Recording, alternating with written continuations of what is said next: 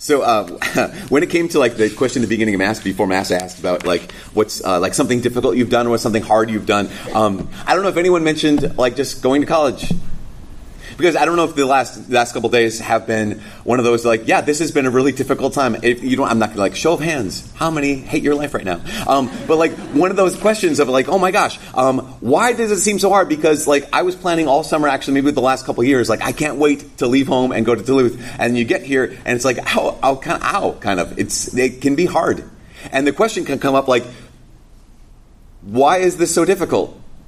And the answer is really simple it's because it is. That's just the answer. because it's difficult. Because that whole process of like, I mean, think about this. We have asked people to do this always.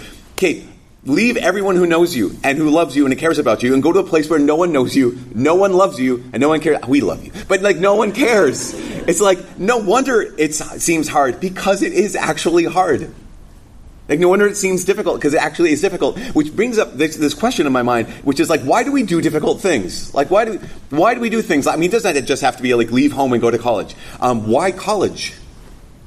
Why get your plan? Oh, okay, um, hopefully your plan is to like actually study here. So why study? Like, why like have all nighters? Why have to write this whole paper? Why do I take a class that I do not enjoy? Why do I get a job maybe you someday you might not enjoy? When if you're an athlete, like why do that? Why do difficult things? If you ever become a get married, like that's hard. It's hard to get married. It's, not, it's easy to get married. Hard to be married. Having children, like raising those, that's there. Why do we as human beings do difficult things? You kind of just, if, I don't know if you ever stopped and asked that question because you do difficult things all the time. Why? I think it comes down to one word, one thing because of, because of hope. When it comes down to it, the reason we do difficult things is because we believe that it actually makes a difference when you do difficult things. Like, think of the last time, the last difficult thing you did, it was because you had a hope that, like, okay, this will matter that this actually makes a difference either in my life or this will make a difference in someone else's life. The reason why we do any difficult thing, we would never do a difficult thing if we didn't actually believe that it, would, that it made a difference. We would never do anything difficult if we didn't actually believe that it came down to like it, the fact that it matters. Like even being here right now. You guys, we normally do not have mass at 9 a.m. for a reason. I do not like it. 10:30 a.m. is the normal mass time. You guys, it's just painful. Why? Because it's, it's, not that painful. But like, I'm, a, I'm kind of a drama person. Um, I believe it makes a difference. The reason you got out of bed this morning and got here on time, got to this place, is because you showed up to mass this morning because you believe at some at some level it matters that you're here. At some level it matters that you show up. In some level, at some level, it makes a difference. So the reason we do hard things is because we believe it actually makes a difference, and that's why it just like it's so cool. Um, what's at the heart that that hope is at the heart of every discipline we've ever embraced. So the letter to the Hebrews today, it's chapter twelve. The author talks about discipline. And, and, he, and, he, says this. He says, "Endure your trials as discipline." He says, "At the time, um, no discipline seems a cause for joy." And we're like, "Yeah, amen to that, brother." Like at the time, no discipline seems a cause for joy. But later it bears the fruit of righteousness. It bears the fruit of peace. Like the discipline equals this. Later on, it, we get something. So what, what's discipline? Here's the definition of discipline. Discipline is the willingness and the ability to sacrifice what I want now for what I want more later. Just definition of discipline the willingness and the ability to sacrifice what I want now for what I want more later. And so, like, I want to stay up late, but I want more to get up early.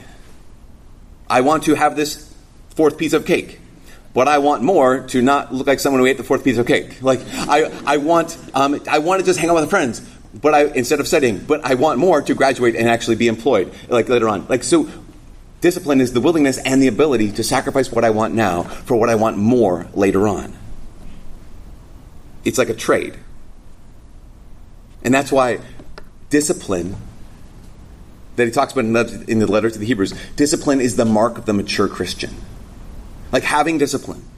is the mark of the mature Christian. And this this might be the point where you're like, oh, okay, yeah, because like, okay, true Christians are really tough, or like true Christians like do tough things, and like that's not what I'm saying. Not at all.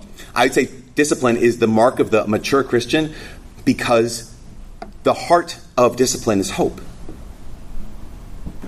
The heart of discipline is hope. Why? Because if discipline is the willingness and the ability to sacrifice what I want now for what I want more later on, every time you engage in discipline, it's because you're exercising hope. You believe that if I sacrifice this now, it'll actually matter, it'll make a difference.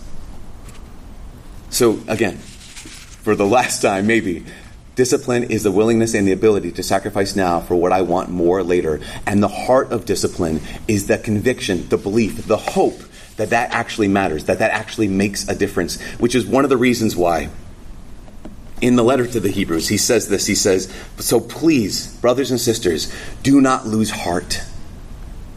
Like in the midst of discipline, in the midst of hard things, in the midst of difficult stuff, do not become discouraged. Because if I lose heart, if I become discouraged, what happens is I stop. I stop everything. If I stop hoping, then I stop striving. If I stop hoping, then what happens is, I've, again, I've lost, scripture, I've lost my heart because it's, it's, it's normal for difficult things to be difficult. The reason why they're difficult is because they're hard to do. They're difficult. That's not a problem. The problem is when I get to this point where I don't just lose, it's not just difficult, but I've lost hope. I've lost my heart. I become discouraged. I don't believe this matters anymore. That's, that's maybe where some of you have been. Maybe that's where you are now. That place where it's just like, what difference does it make? Like when it comes to the next step in life, that it's really easy to ask that question like, so what difference does it make? Why keep trying? That's why the letter to the Hebrews is all about like, listen, fight against that temptation to lose your hope. In fact, this is built, uh, this is the beginning of what we heard today, It was Hebrews chapter 12, verse 5. The beginning of Hebrews chapter 12, verse 1 is incredible. He says this, he says, We're surrounded by this great cloud of witnesses. Therefore, let's rid ourselves of every burden and sin that clings to us and persevere in running the race that's set before us. And what he's trying to say in the concept of all this discipline stuff is like, listen, you've been set on a path. Like, I, he might not know how, you may not know why, but you're actually on a racetrack. You're on a path. There's, there's this, there's this path that God has placed you on right now, and it's not an accident, and it's, it's not random. It's actually completely on purpose. Here you are. So why would I become discouraged? Why would I lose heart? Because I know that God has actually set me on this path. Where you are right now is exactly where you are supposed to be. And what you do right now, what I do right now, actually makes a difference. And he, so he says, he says, so keep your eyes fixed on Jesus, who's the leader and perfecter of our faith. And it goes on. Oh, it's so good.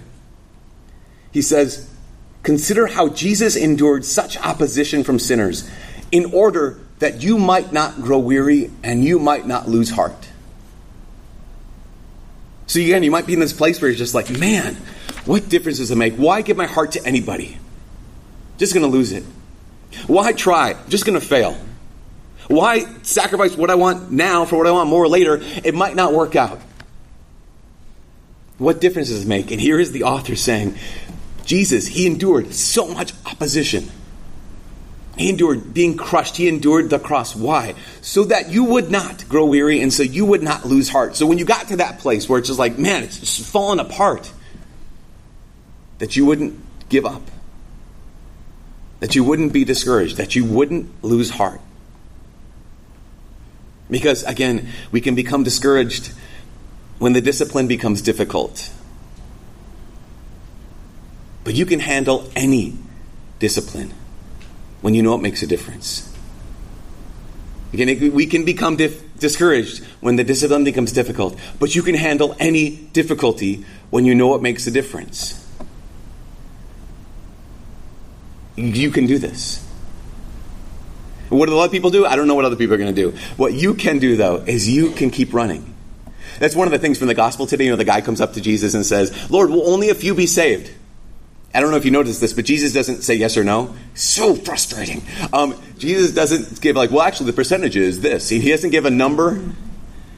this guy comes up and he asks this big question like, Lord, what's the, what's the path for the whole world? And Jesus says, you. He actually, in this little section of scripture we heard today, he uses the word you, Y-O-U, 11 times, at least. And this guy has this big question about would all people, all people be saved? And he says, no, no, no. You strive. You run. You race. Other people, I love them, but listen, what I'm asking of you is this is about you, and this is about your race, this is about your life, about your choices, about your discipline, your willingness and ability to give up what you want now for what I have in store for you, what you want more later on. And so that we have the question, this is the last thing. Like, what do I do then? Okay, here's the first week of school. Here's the first Sunday Mass. Um, class starts tomorrow. So, Father, what do I do now? Okay, this is the deal. Is I'm supposed to live a disciplined life, and um, God has a path for me and a plan for me. Okay, what's the what's what do I do next? It's really, really simple, actually, because we have a tendency. I don't know, maybe not you, but I have a tendency to overcomplicate things. And when I overcomplicate things, I'm like, I'm going to do all the things. And then I get overwhelmed. So overcomplication means to overwhelm, leads to overwhelming. And so we're going to make it really simple. I just invite you this year, do one thing. This year, do one thing. Just have this in mind.